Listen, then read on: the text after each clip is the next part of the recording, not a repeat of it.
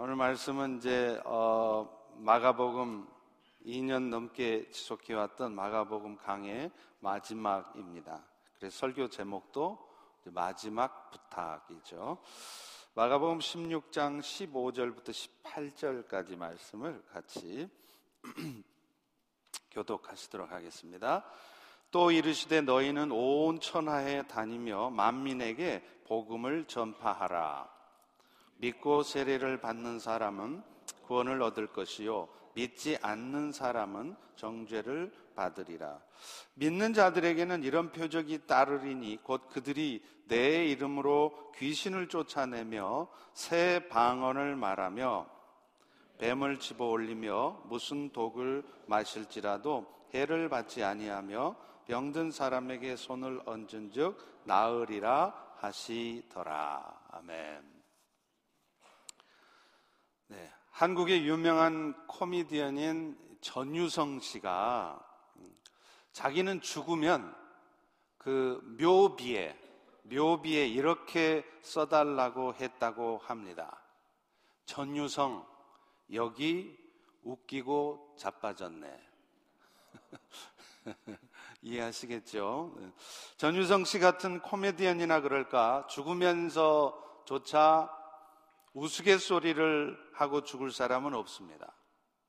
아마도 누구든 죽을 때는 자신의 인생에서 가장 의미 있었던 일이나 가장 중요하다고 생각되는 것에 대해 말을 남기게 될 것입니다. 오늘 본문의 말씀은 이제 인류 구원의 지상 사역을 다 마치시고 하나님 보좌 우편으로 다시 돌아가시는 예수님께서 남아있는 제자들에게 유언과도 같은 말씀을 전하는 내용입니다. 앞서 말한 것처럼 그런 말씀이라면 그 말씀은 남아있는 제자들에게 꼭 필요한, 꼭 전하고 싶은 말씀이었을 것입니다. 그리고 그렇기 때문에 그 말씀은 예수님의 제자들뿐만 아니라 오늘날 그리스도를 따르는 제자가 된 우리들에게도 똑같이 중요하고 똑같이 우리 일생의 가장 소중한 말씀으로 붙들어야 할 말씀일 것입니다.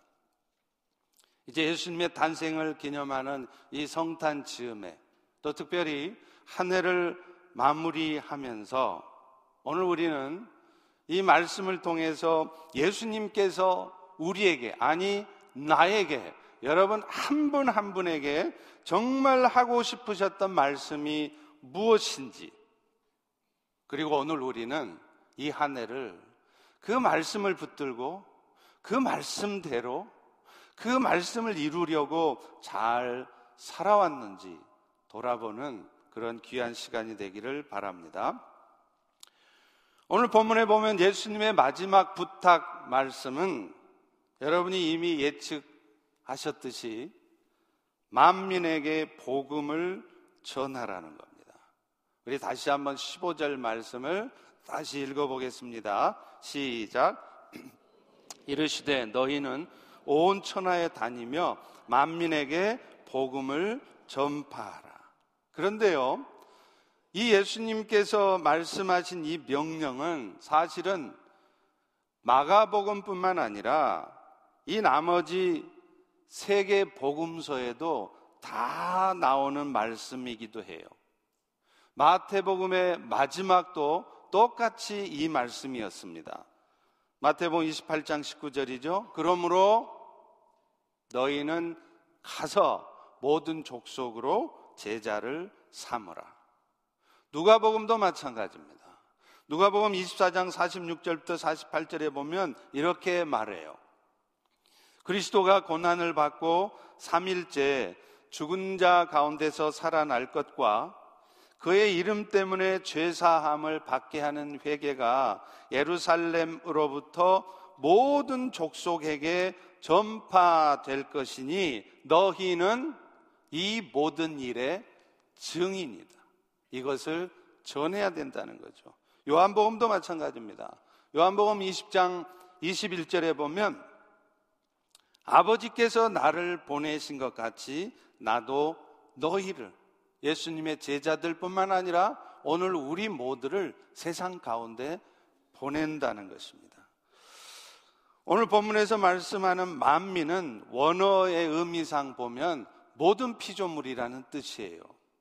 그런데 이 본문에서는 그 모든 피조물의 대표인 인간을 지칭하는 말로 표현이 된 것입니다. 그렇기 때문에 결국 예수님께서 부활하시고 승천하시면서 마지막 남아있는 제자들에게 아니 오늘 이 자리에 앉아서 한 해를 마무리하고 성탄을 맞이하는 여러분들에게 꼭 부탁하고 싶은 말. 가장 여러분의 인생에 있어서 어쩌면 그리스도인으로서 가장 중요하다고 말씀하시는 게 뭐냐? 이 예수님의 복음을 이스라엘이라고 하는 특정한 나라 민족에게만 아니라 모든 세상 사람들에게 전하라는 거예요. 그것을 위해서 오늘 우리는 이 시간에도 이 땅에 살아남아 호흡하고 살고 있는 것입니다. 그렇다면 예수님이 전하라고 하시는 복음의 내용은 무엇일까요? 특별히 오늘 본문은 그것을 특정해서 말하고 있지는 않습니다. 그러나 같은 내용을 다루고 있는 앞서 말한 누가복음의 내용을 살펴보자면 그것은 결국 예수님께서 우리의 죄를 대신 대가 치르기 위하여 십자가에 죽으셨고 또 그 예수님께서는 우리의 죄에 대한 모든 문제를 지금으로부터 영원까지 완벽하게 모두 다 해결하셨음을 의미하는 부활, 그 부활을 이루셨다는 것입니다. 그래서 그 예수 그리스도의 복음을 전해 들은 사람들이 그 구원의 역사를 이루어 놓으신 그 예수님을 구원주로 영접하고 받아들이면 그에게는 구원이 임할 것이며 반면에 그 말씀을 전해 들어도 받아들이지 않는다면 그들에게는 이 땅에서의 죽음뿐만 아니라 영원한 멸망, 영원한 지옥 형벌들이 임할 것임을 말하는 것입니다. 오늘 본문 16절도 사실은 그걸 쓰고 있어요.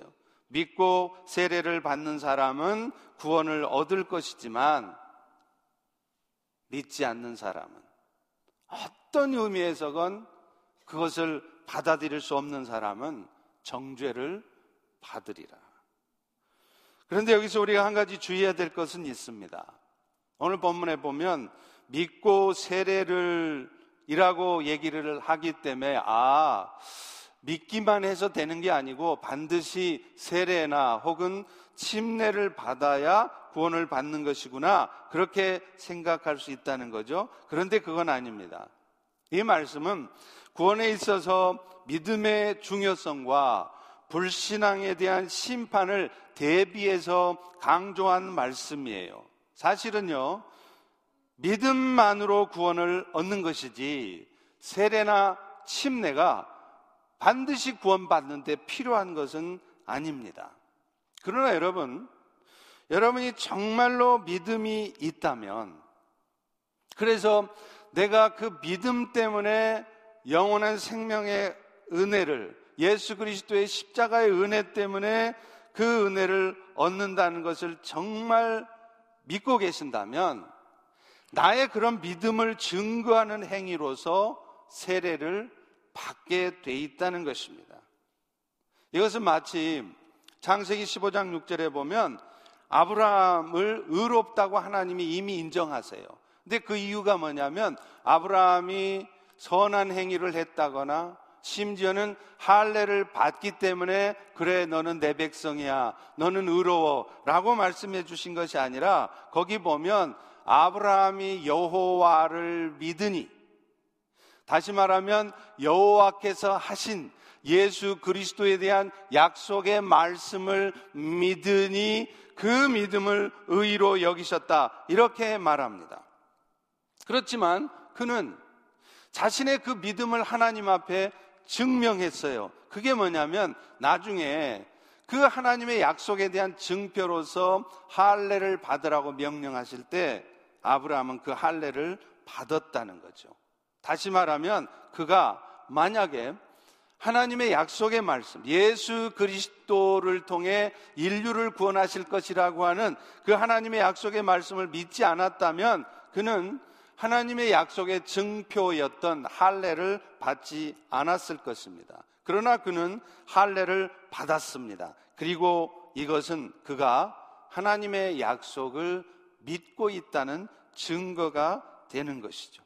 마찬가지로 우리의 구원은 예수 그리스도를 믿는 믿음으로만 되는 것입니다. 다른 행위가 필요치 않습니다. 그러나 정말 믿음이 있는 사람이라면 그는 정말로 자신이 하나님의 약속을 믿고 있고 그 약속대로 예수 그리스도로 말미암아 자신이 영원한 생명을 얻은 자라는 것을 믿고 있다면 그 믿음의 증거를 나타낼 거예요. 보여줄 수 있을 거예요. 그것이 바로 선한 행위를 통해서 나타나는 것이며 그 행위의 출발이 사실은 세례 혹은 침례를 받는 것이라는 것입니다. 그래서 이 세례가 어, 엄밀하게 말하면 구원의 조건이 되는 것은 아니지만 우리가 구원받은 백성이라는 증표로서 우리는 받아야 되는 것이죠. 그러나 다시 말씀드리지만 이 세례 자체가 구원의 조건이 되는 것은 아니라는 거예요. 예수 그리스도를 믿었는데 여건이 되지 않아서 세례를 못 받고 죽었어요. 그러면 그 사람 천국 못 가느냐? 아닙니다. 믿음으로 가는 것입니다. 만약 세례가 구원의 조건이 된다고 한다면 오늘 본문인 16절의 말씀에서도 믿지 않는 사람은 정죄를 받을 것이요. 이렇게 말하면 안 돼요. 이렇게 말씀하셔야 합니다. 믿지 않고 그래서 세례를 받지 않는 사람은 정죄받을 것이요. 이렇게 돼 있어야 되는데 오늘 본문에는 분명히 믿지 않음으로 정죄받는다고 돼 있지 믿지 않고 세례 안 받아서 정죄받는다라고 돼 있지 않다는 것이죠. 어찌됐든 이 예수님의 전하는 복음을 받아들임으로 믿음을 갖게 된 자는 구원을 얻지만 받아들이지 않으면 no other choice. 구원을 받지 못하는 것이에요. 그가 아무리 선한 행위를 살았어도 저 사람은 법도 없이 살 사람이요. 저런 사람이 천국 가는 것이지 아무리 그렇게 해도 그가 예수 그리스도를 믿는 믿음을 갖고 있지 않다면 미안하지만 그는 구원을 받지 못하는 것입니다. 그런데 과연 그가 구원을 받을 것인지 받지 못할 것인지는 우리가 알 수 없는 사항이에요. 우리가 관여할 사항도 아닙니다. 하나님이 하시는 일일 뿐이에요. 그렇기 때문에 우리는 어떻게 해야 되느냐? 그 주님이 주신 명령을 따라 그저 그 예수님의 십자가의 죽으심과 부활하심을 전하면 되는 것이에요. 여러분 사실 지금 이 순간에도 우리 주변에는 수많은 영혼들이 죽어갑니다. 어쩌면 여러분의 정말 사랑하는 남편이 아내가 자식들이 부모와 형제들이 죽어갑니다. 그러나 그들은 단순히 이 땅에서의 삶을 마치는 것으로 끝나는 게 아니에요. 또 다른 영원한 고통 가운데 들어가는 것입니다. 아마도, 아마도 죽는 순간 알게 되겠죠. 그러나 이 자리에 앉아 있는 우리 모두는 그것을 죽고 나서 아는 것이 아니라 하나님의 은혜로 성령님의 역사하심으로 그 사실을 이미 알고 있다는 거예요. 여러분은 그것을 분명히 알고 있습니다. 그렇다면 먼저 알고 있는 여러분들이 이 땅에 살면서 가장 먼저 해야 될 일은 무엇이겠습니까? 아직도 그 사실을 알지 못해서 죽으면 곧바로 영원한 지옥의 형벌을 받을 수밖에 없는 그 사람들을 그 예수 복음을 알지 못하는 그 사람들을 찾아가서 그들에게 이 복음을 쳐내야 한다는 거예요. 만약 여러분들이 이 일을 하지 않고 있거나 애써 외면하고 있거나 내가 지금 내 코가 석잔데 나 먹고 살기도 힘든데라고 말하면서 전혀 그런 삶하고 상관없이 살고 있다면 오늘 여러분은 직무유기를 하고 계신 것입니다. 에드서드, 에드서, 이렇게 얽히죠.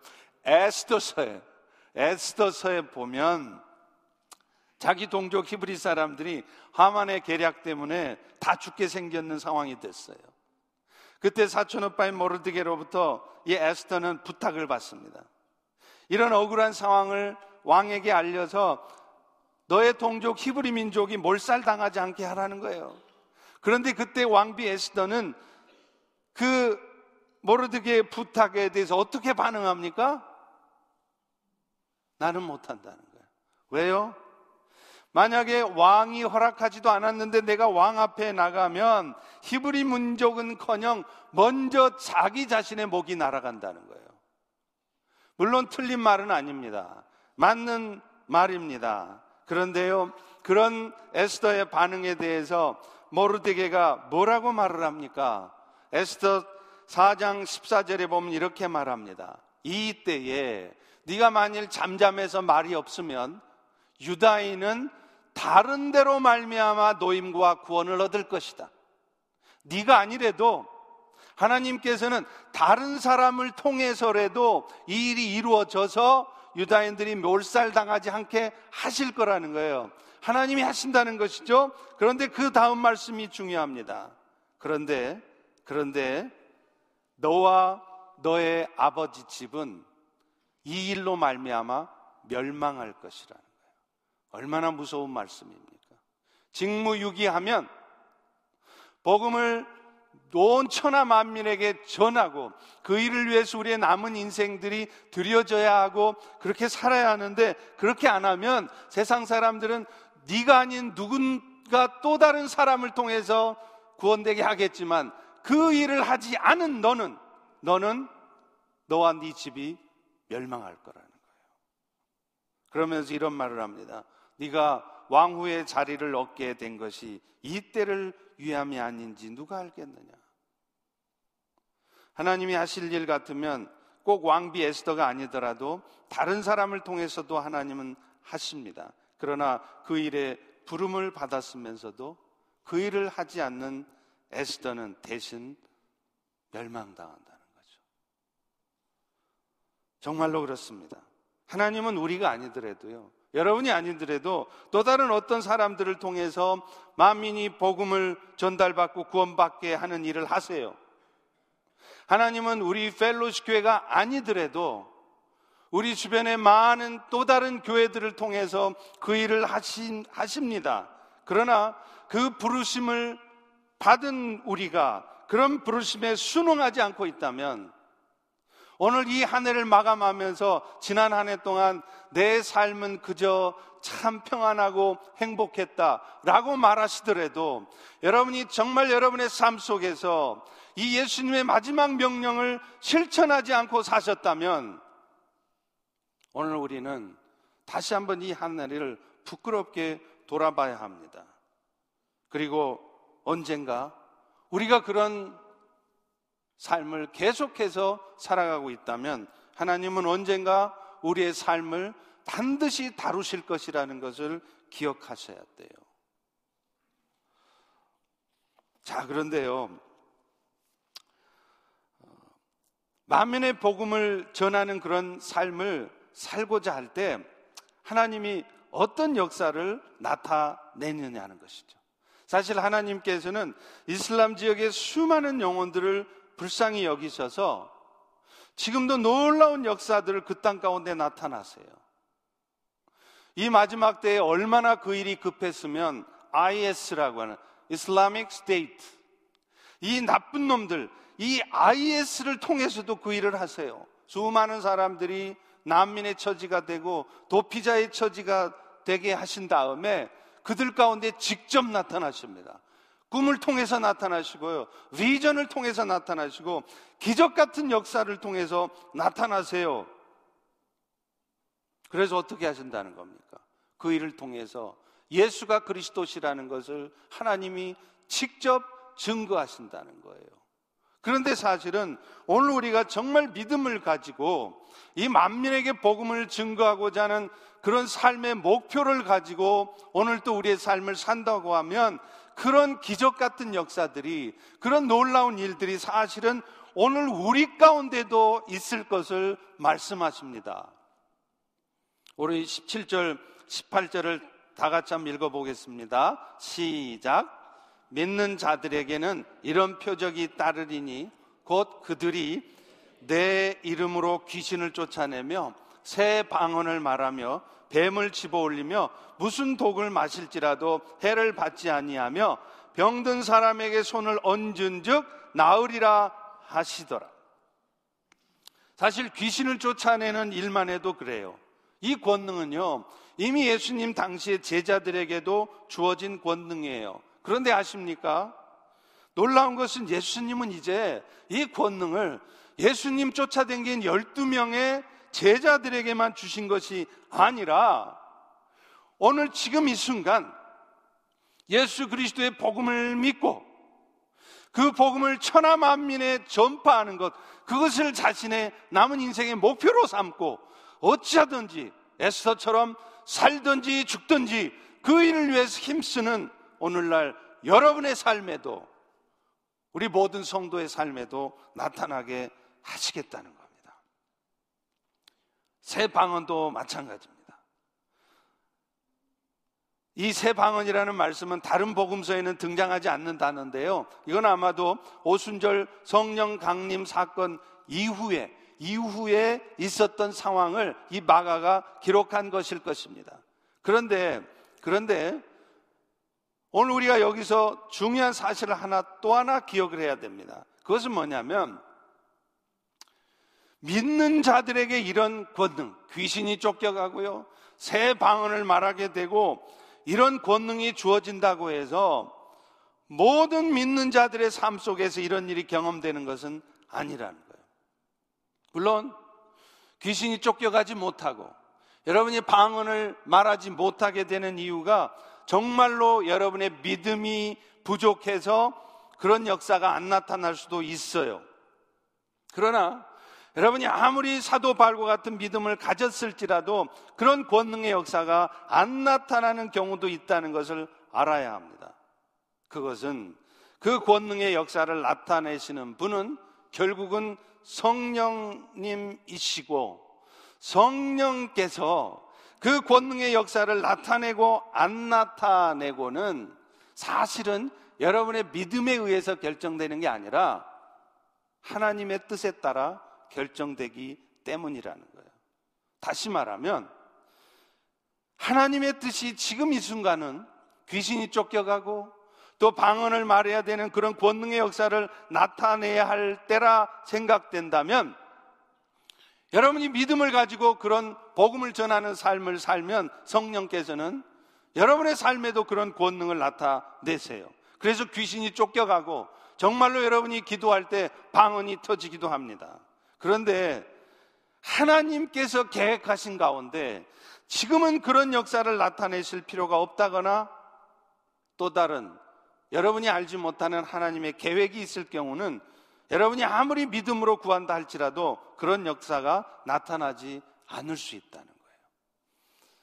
우리는 그 이유를 오늘 본문에 나타나는 표적이라는 단어의 뜻에서 찾을 수 있습니다. 오늘 본문에 보면 뭐라고 말합니까? 믿는 자들에게는 이런 표적이 따르니라고 말해요. 그런데 이 표적이라는 단어는 그저 단순한 miracle, 기적하고 다른 것입니다. 표적은 무엇이냐 하면 그런 초자연적인 슈퍼내추럴한 기적 같은 일들을 통해서 그리스도의 영광을 예수가 그리스도이신 것을 나타내고자 할 때 그것을 특별히 표적이라고 말한다는 거예요. 다시 말하면 굳이 그리스도의 영광을 나타 내고자 하지 않아도 되는 상황이면 우리는 믿음으로 구할지라도 그런 기적 같은 역사가 우리 삶에 우리의 사역 속에서 안 나타날 수 있다는 것입니다. 여러분, 요한복음을 보시면은요, 각 장마다 예수님의 기적이 나타나요. 그런데 요한복음에서도 그 예수님의 기적을 뭐라고 말하느냐면 단순히 기적이라고 쓰지 않고 표적이라고 쓰고 있습니다. 그 의미는 뭐냐? 그 기적 같은 일들을 통해서 예수가 그리스도이신 것을 나타내고자 한다는 말이에요. 예를 들면 요한복음 2장에 가나의 혼인 잔치에서 예수님이 어떤 기적을 나타내시죠? 물이 변해서 포도주가 돼 버리는 거예요. 놀라운 일 아닙니까? 그런데 요한복음 2장 21절에 보면 예수님은 그것을 기적이라고 말하지 않고 표적이라고 말한다는 것입니다. 예수께서 이 첫 표적을 가나에서 행하여 그의 영광을 나타내심에 제자들이 그를 믿으니라. 다시 말하면 예수님께서 혼인잔치에서 물이 변해서 포도주가 되게 하신 기적을 나타내시는 이유는 그 기적 같은 일을 통하여서 제자들이 그 예수를 더욱 굳건하게 믿게 하고 그 과정을 통해서 그 자리에 있는 사람들 가운데 그리스도가 영광 받으시기 위해서 그 일을 하셨다는 것입니다. 그런데 만약 그 자리에서 그런 기적이 필요 없었다면 예수님은 아마 그 기적을 나타내지 않으셨을 것입니다. 그런 의미에서 방언도 마찬가지예요. 방언도 이미 그리스도가 주되심을 믿고 또 복음에 대해서 잘 이해하고 있는 사람이라면 하나님께서는 굳이 방언의 은사를 주지 않으실 때가 있어요. 그래서 아마 여러분 중에는 신앙생활을 잘 하고 있습니다. 진실하게 믿음을 가지고 신앙생활을 하고 있어요. 그런데 그럼에도 불구하고 여러분 중에는 아마 아직 새 방언을, 방언을 말하지 못하시는 분들도 계세요. 그러면 그런 분들이 방언을 못하는 이유가 여러분들이 방언을 말하는 사람들보다 더 믿음이 없어서 그러느냐? 반드시 그런 것은 아니라는 거예요. 어쩌면 그런 사람들의 경우에는 굳이 방언의 은사를 주지 않으셔도 그것 때문에 믿음이 사라진다거나 약해지지 않을 것이기 때문입니다. 아니, 방언보다 더 크고 더 소중한 은사들을 여러분들에게 주시기 위함일 수도 있어요. 그런 이유 때문에 성령께서는 그 은사를 주고 안 주고가 오직 성령의 뜻에 달린 것이라고 말씀을 해요. 여러분이 방언을 사모하고 성령의 은사들을 사모하고 그것을 구할 수 있지만 구한다고 해서 모든 사람들에게 모두가 다 그런 성령의 은사들을 받는 것은 아니라는 거예요. 고린도전서 12장 8절부터 10절에 분명히 말합니다. 어떤 사람에게는 성령으로 말미암아서 지혜의 말씀, 어떤 사람은 같은 성령을 따라 지식의 말씀을, 어떤 사람은 병 고치는 은사를, 어떤 사람은 각종 방언 말하고 방언들 통역함을 주시나니. 그런데 그 다음 말씀이 중요해요. 고린도전서 12장 11절입니다. 이 모든 일은 같은 한 성령이 행하사 그의 뜻대로 각 사람에게 나누어 주시는 것이라.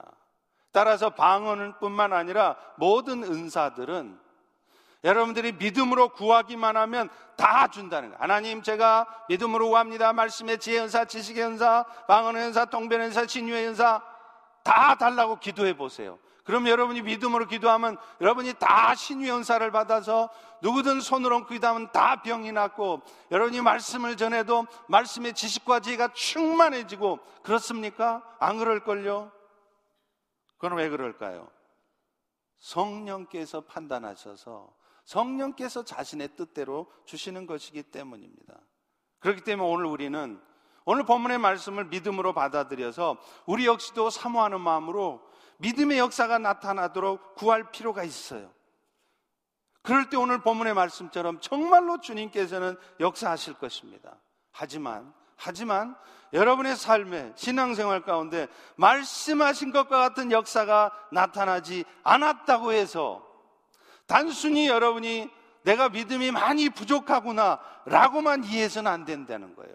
더 나아가서 하나님께서는 이렇게 믿는 자에게는 이런 표적이 따른다고 해놓고서 왜 나한테는 이런 병 고치는 역사가 나타나지 않고 왜 나한테는 귀신이 쫓겨가지 않고 왜 나한테는 이 방언 말하는 역사가 없는가 하고 믿을 거 못 되네. 성경 다 거짓말이네.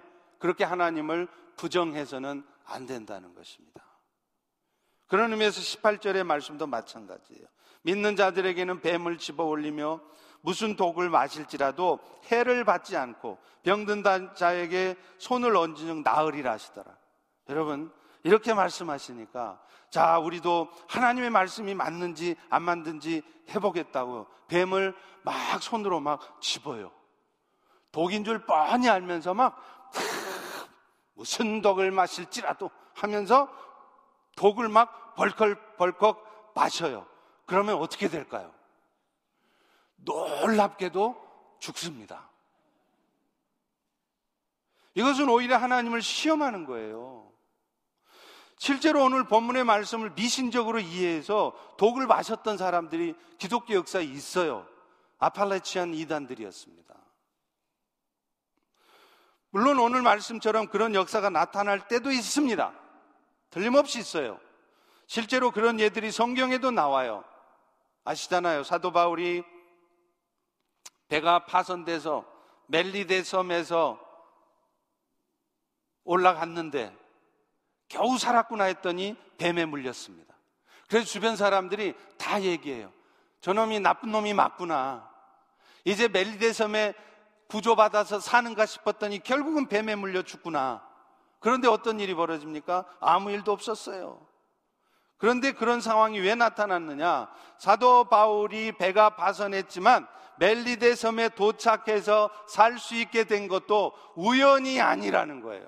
하나님이 하신 것이라는 거예요. 그래서 하나님은 그 사도 바울에게 말씀하신 것처럼 그가 반드시 로마에 가서 복음을 전하게 하실 것이라는 것을 하나님은 보이셔야 했기 때문에 바울은 뱀에 물렸지만 죽지 않은 것입니다. 누구나 그런 상황에서 안 죽는 게 아니라는 거예요. 독을 마셔도 누구나 안 죽는 게 아니라는 거예요.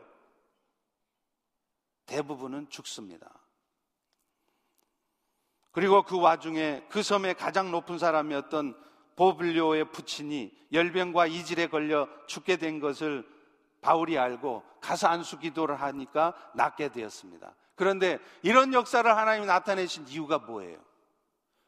결국 그 보블리오의 도움을 통해서 바울의 일행들이 하나님이 약속하셨던 것처럼 로마로 갈 수 있게 하셔야 했기에 하나님은 그런 역사를 나타낸 것입니다. 사랑하는 성도 여러분, 어찌되었건 만민에게 복음을 전하는 과정에서 정말 어찌할 수 없이 뱀에 물렸다거나 혹은 독을 마셔야 되는 상황이 되었을지라도 정말로 우리 하나님께서는 그 일들을 통해 영광 받으셔야 하고 하나님의 뜻을 이루셔야 한다면 여러분 역시도 사도 바울과 같이 그런 상황에서 죽지 않을 수 있습니다. 그러니 우리는 그런 어떤 만민에게 복음을 전하는 상황 속에서 우리가 받을 수 있는 손해나 고통이나 어려움들을 미리 두려워할 것이 아니라는 거예요. 바울처럼 생명을 담보하는 마음으로 죽으면 죽으리라는 각오로 그 복음 전하는 일에 더 전심전력할 수 있어야 한다는 것입니다. 여건과 상황이 그 일을 할 수 있는 상황인가를 살펴보면서 아무래도 지금은 안 된다. 이건 내가 보기 할수 없는 일이야. 라고 미리 단념하고 내가 그 일을 했다가는 결국 나만 손해지. 나만 힘들 것 같아. 나만 고통받게 되는 거지. 내가 왜 그런 일을 해? 하고 주저주저 할 일이 아니라는 것입니다. 그 일을 하다 보면 혹시 뱀에 물리고 독을 마시게 될지라도 혹은 병에 걸리게 된다 할지라도 주께서 역사하셔서 낫게 하실 것이라는 그런 믿음을 가지고 나아갈 때 정말로 주님은 여러분 인생에도 역사하시는 것입니다. 할렐루야. 할렐루야. 열왕기상 8장 45절 45 44절에도 말씀합니다. 주의 백성이 적국과 싸우고자 하여 주께서 보내신 길로 갈 때에 그들이 여호와께 기도하면 주는 하늘에서 그들의 간구를 들으시고 그들의 일을 돌아보옵소서. 죽으면 죽으리라는 마음을 가지고 상황 여건 따지면서 뱀에 물릴 것을 두려워하면서 독살당할 것을 두려워하면서 망설이고 뒤로 물러나는 것이 아니라 담대하게 믿음을 가지고 천하 만민에게 복음을 전하는 그 일에 여러분들이 인생을 던지고 삶을 던지고 여러분의 시간을 희생하고 그렇게 살아가면 여러분의 인생에도 놀라운 기적 같은 역사가 전혀 생각할 수 없었던 기대하지 않았던 그런 일들이 일어난다는 거예요. 반대로 반대로 오늘 여러분 인생에도 성경에서 약속하고 있는 이런 역사가 나타나지 않고 있다면 그것은 어쩌면 여러분들이 그런 삶을 살려 하지 않기 때문입니다. 항상 세이프 존에만 머물면서 배 밖으로 나오지 않기 때문에 그렇습니다. 안전빵으로만 인생을 사니까 안전하게 안전하게 다칠 것을 사고 날 것을 염려해서 안전하게 안전하게만 사니까 우리 인생에는 이런 기적 같은 역사가 안 나타나는 것이죠. 그런 의미에서도 우리는 다시 한번 오늘 우리의 삶을 한번 돌아봐야 합니다. 왜 내 삶에는 이 성경이 약속해낸, 약속해 놓은 이런 역사가 안 나타날까? 물론 그런 역사가 안 나타나는 것은 앞서 말한 것처럼 그럴 수밖에 없는 하나님의 뜻이 있기도 할 것입니다. 그러나 어쩌면 그렇게 주님이 말씀대로 역사하실 수 없는 이유가 우리 안에, 여러분 안에 있을 수 있다는 것입니다. 그것은 곧 우리의 삶에 아직 정리되지 않은 부분들이 있기 때문입니다. 이사야 59장 1절 2절은 분명히 말씀해요. 여호와의 손이 짧아 구원하지 못함도 아니고 귀가 둔해서 여러분들의 기도를 듣지 않는 것도 아니라는 거예요.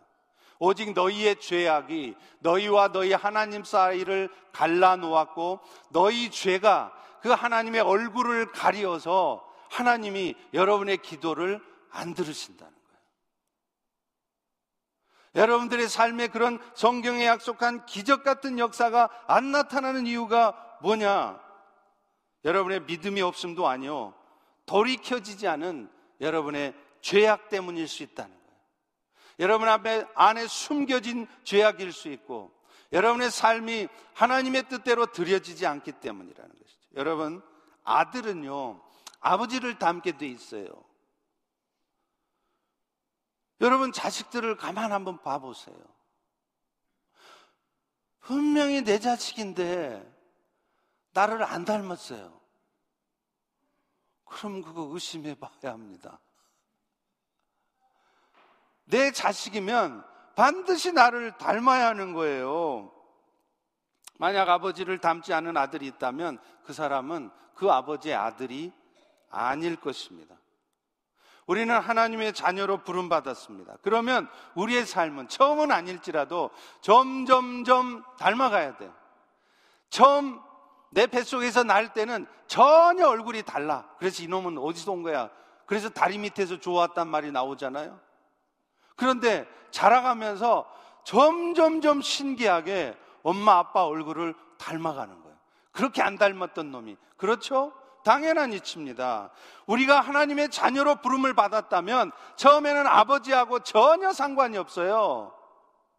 못돼 먹었고 여전히 까칠하고 나쁜 짓 하고 마음속으로는 음흉한 생각, 세상을 향한 욕심 가득 차 있어요. 그런데 점점점 바뀝니다. 점점점 예수님처럼 겸손해지고 온유해지는 거예요.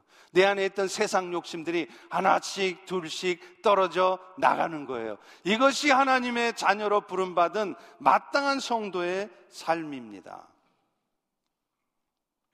그런데 그런데 우리가 그런 아버지 닮은 삶을 살지 않고 우리 안에 여전히 죄를 품고 있으면 여러분은 여러분의 삶에 절대로 오늘 성경이 약속한 기적 같은 역사를 절대로 경험할 수 없습니다. 죄가 여러분과 하나님 사이를 가리고 있기 때문에 그래요. 죄 중에 가장 큰 죄는 불순종의 죄입니다. 사무엘상 15장 22절에 말씀하죠. 여호와께서 번제와 다른 제사를 그의 목소리 청종하는 것 좋아하심 같이 좋아하시겠나이까 순종이 제사보다 낫고 듣는 것이 순양의 기름보다 낫습니다. 하나님께서는 사울왕에게 아말렉과의 싸움에서 이기면 모든 것들을 다 진멸하라 그랬어요. 그런데 사울은 어떻게 했습니까? 양과 소 중에 좋은 것은 남겨두고 가치 없고 하찮은 것만 진멸했어요. 이게 무슨 말일까요? 순종하는 척 했다는 거예요. 겉으로 순종하는 척 했지만 사실은 온전히 순종하지 않는 것입니다. 그런데 성경은 뭐라고 말하느냐? 그게 불순종이라는 거예요. 오늘 우리에게 있어서도 마찬가지입니다. 주님이 정말 우리에게 원하시는 것은 화려한 제사가 아닙니다. 눈에 보이는 어떤 좋은 결과물이 아니에요. 그 과정 속에서 여러분 마음이 좀 상해도, 여러분의 생각과 좀 달라도, 여러분 마음에 안 들어도 겸손하게 그 과정에서 하나하나 하나님의 말씀에 순종하는 것입니다. 그 순종도 내 생각대로 순종하는 것이 아니라 철저히 말씀하신 대로 순종하는 거예요. 그래서 가치 없고 하찮은 것만 진멸해서 하나님 앞에 순종하는 척 하지만 자기 마음 속에는 고집이 가득 차 있고 독선으로 가득 차 있고 아집으로 가득 차 있었어요. 그래서 겉으로 보면 굉장히 순종적이고 하나님 앞에 귀한 일꾼처럼 보여지지만 정작 마음속으로는 그런 순종의 삶을 살지 않습니다. 그런 사람들에게 어떤 일이 벌어지는다고요? 표적이 나타나지 않는다는 거예요. 기적 같은 역사가 안 나타난다는 것입니다. 그렇다면 우리가 정말 순종하지 못하는 계명이 어떤 것이 있을까요? 어쩌면 우리가 가장 잘 범하는 계명이 사실은 예수님께서 가장 강조하고 계시는 계명일 수 있습니다. 그래서 예수님께서도 우리에게 특별히 수많은 성경 말씀 중에도 이것은 주님의 명령이라는 말씀을 붙여서 우리에게 명령하고 계신지도 몰라요. 그게 뭡니까?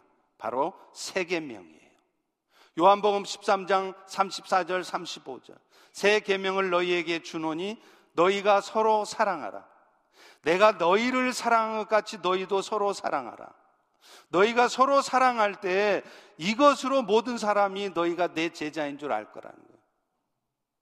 여러분이 아무리 순종하는 척 해도, 아무리 하나님 나라와 교회를 위해서 애쓰고 수고하는 척 해도, 정말로 주님이 여러분에게 명령하고 계신 이 명령을 여러분이 순종하고 계시지 않다면, 주님은 기뻐하시지 않습니다.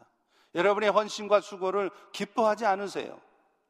결과물이 중요한 것이 아니라 그 과정에서도 사랑할 수 없지만 심지어는 사랑하고 싶지 않지만 내 생각과 다르지만 주님이 명령하고 계시기에 애써서 순종하는 마음으로 사랑하려고 할 때 그럴 때 주님은 기뻐하시고 그 가운데 여러분 삶에 기적 같은 역사가 나타나는 것입니다.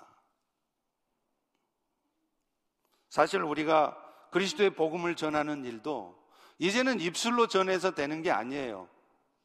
웬만한 사람들은 아니 아프리카에 있는 아이들조차도 예수님이 십자가에 죽으셨대. 그 예수를 믿으면 천국 간대. 이 정도는 다 알아요.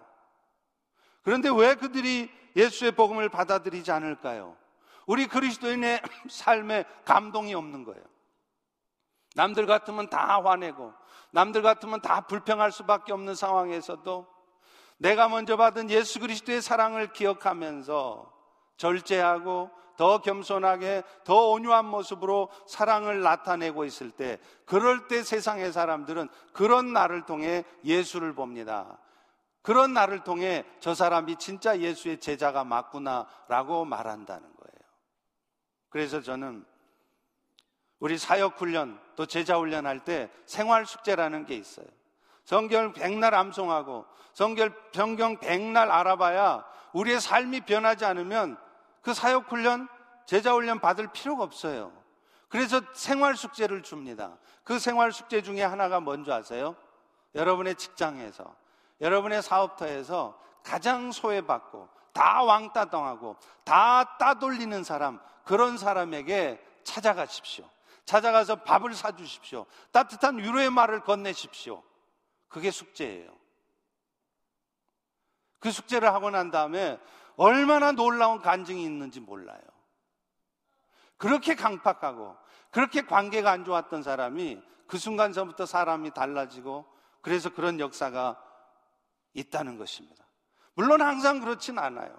제자 훈련하면서도 숙제를 냅니다. 여러분 남편에게 가서 오늘 어, 직접 가서 여러분 남편 앞에 무릎 꿇고 남편한테 이렇게 말해라. 여보, 그동안 내가 제자 훈련 받으면서 생각해 보니까 나는 당신이 다 틀리고 잘못한 줄 알았는데 내 잘못이 참 많았던 것을 깨달았어요. 용서해 주세요. 그렇게 남편한테 얘기하라 그래요. 숙제예요, 그게.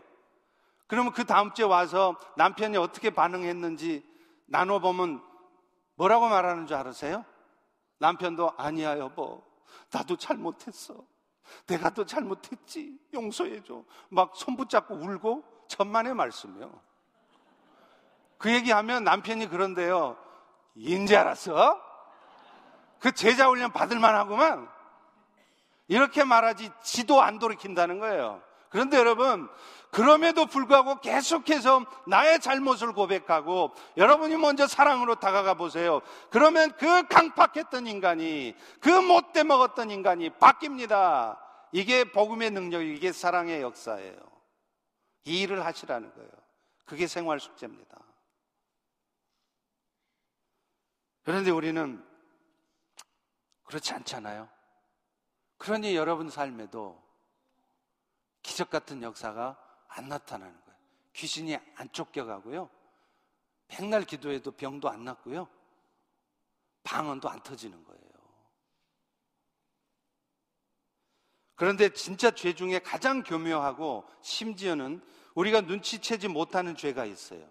그게 뭔지 아세요? 교만의 죄입니다. 사실 첫사람 아담이 범했던 죄도 교만이었죠. 하나님이 선악과를 따먹지 말라고 했지만 아담은 그 명령에 불순종합니다. 그런데 그런 아담의 죄를 뭐라고 말하느냐? 교만이라고 말합니다. 왜 그럴까요? 선악과를 따먹는다는 것은 결국 사람이 하나님과 같이 되는 것입니다. 선과 악에 대한 최종적인 판결은 하나님이 하시는 일이에요. 사람의 눈에는 선과 같이 보여도 하나님의 입장에서는요, 그게 악이 되는 수가 있습니다. 반대로요, 여러분의 눈에는 악인 것 같죠? 그렇지만 그 일이 하나님께서 섭리적 계획 가운데 있게 하신 일일 수 있다는 거예요. 예를 들어 볼까요? 삼손이 블레셋의 여자를 취하고자 했을 때 삼손의 부모는 야단을 칩니다. 내 백성 중에 어찌 여자가 없어서 네가 할례 받지 않은 블레셋 사람에게서 아내를 구하느냐? 당연하죠. 부모로서 야단칠만 합니다. 그런데 이런 삼손의 행동에 대해 그 삼손을 야단친 부모의 행동에 대해 성경은 이렇게 결론 내립니다. 사사기 14장 4절입니다. 그의 부모는 이 일이 여호와께로부터 나온 것인 줄을 알지 못하였더라. 여러분 이것은 물론 진리를 상대화하라는 게 아니에요. 진리의 기준을 무엇으로 잡아야 되는가의 문제입니다. 결국 하나님께서 모든 판단의 기준이 되어야 하는 것이에요. 그런데 안타깝게도 우리는 아담이 선악과를 따먹은 독이 있어서 최종적인 판단을 우리 스스로가 내려버려요. 내가 틀리면 틀린 것입니다. 내가 맞으면 맞은 것이에요. 그래서 우리는 함부로 남을 판단하고 정죄해요. 마음속으로 미워해요. 여러분, 이런 삶을 살면서 여러분 인생에도 성경이 말한 기적 같은 역사가 나타나기를 기대하지 마십시오. 야고보서 4장 11절 12절에도 말합니다. 형제들아 서로 비방하지 말라. 형제를 비방하는 자나 형제를 판단하는 자는 그것이 곧 율법을 비방하고 판단하는 것이라 네가 만일 율법을 판단하고 있으면 너는 율법을 지키는 자가 아니라 네가 재판관이 된다는 거예요. 이것은 곧 우리가 시도하는 수많은 판단이 자신도 모르는 사이에 여러분도 모르는 사이에 죄가 되고 있을 것을 경고한 것입니다. 여러분이 지금 그런 죄를 범하고 있을지 모른다는 것을 경계하신 거예요. 사랑하는 성도 여러분, 사도 바울도 로마에서 율법 잘 지키기로 소문난 유대인들이 가장 잘 범하는 죄를 판단의 죄로 봅니다. 그래서 그는 로마서 2장 1절 2절에 이렇게 말하죠. 그러므로 남을 판단하는 사람아 누구를 막론하고 네가 핑계하지 못할 것은 남을 판단하는 것으로 네가 너를 스스로 정죄한다는. 그래서 너도 네가 판단하는 그 사람처럼 똑같이 하나님 앞에 심판받을 거라는 거예요. 뭐 때문에요?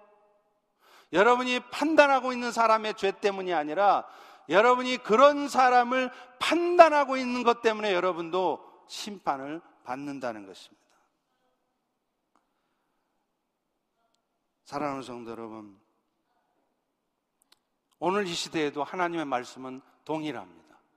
왜 이 시대에는 하나님의 말씀의 역사가 안 나타날까요? 시대가 바뀌었기 때문이 아닙니다. 우리의 신앙이 바뀌었기 때문에 그래요. 우리가 온전한 신앙생활을 하고 있지 않기 때문에 그래요. 믿지 않기 때문에 그래요. 우리 안에 숨겨진 죄악들, 교만의 죄를 갖고 있으면서도, 사랑하지 못하는 죄를 갖고 있으면서도, 그걸 죄로 여기지 않고 있기 때문에 그래요. 그런 부분을 하나님 앞에 토해내고 회개하게 하지 않기 때문에 여러분 삶에는 기적 같은, 초대교회에 나타났던 기적 같은 역사가 나타나지 않는 것입니다. 오늘 성탄을 맞이하면서 또 2019년을 마무리하면서 또 마가복음을 마무리하면서 우리는 주님의 마지막 부탁을 들었습니다. 그것은 천하 만민에게 십자가의 복음을 전하라는 거예요.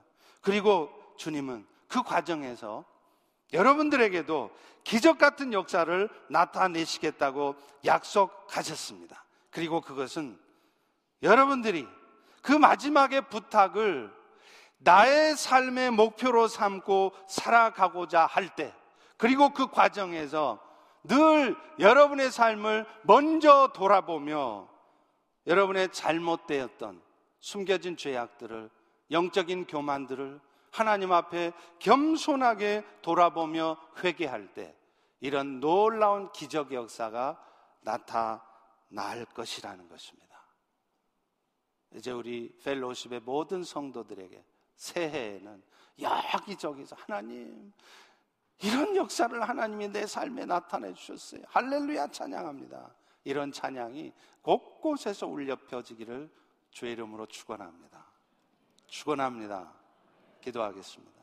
하나님 오늘 또 우리는 성경 말씀을 보면서도 그것은 성경에 기록되어 있으니까 그렇지 실제는 아니야 라고 부정하고 있지 않는지 돌아봅니다.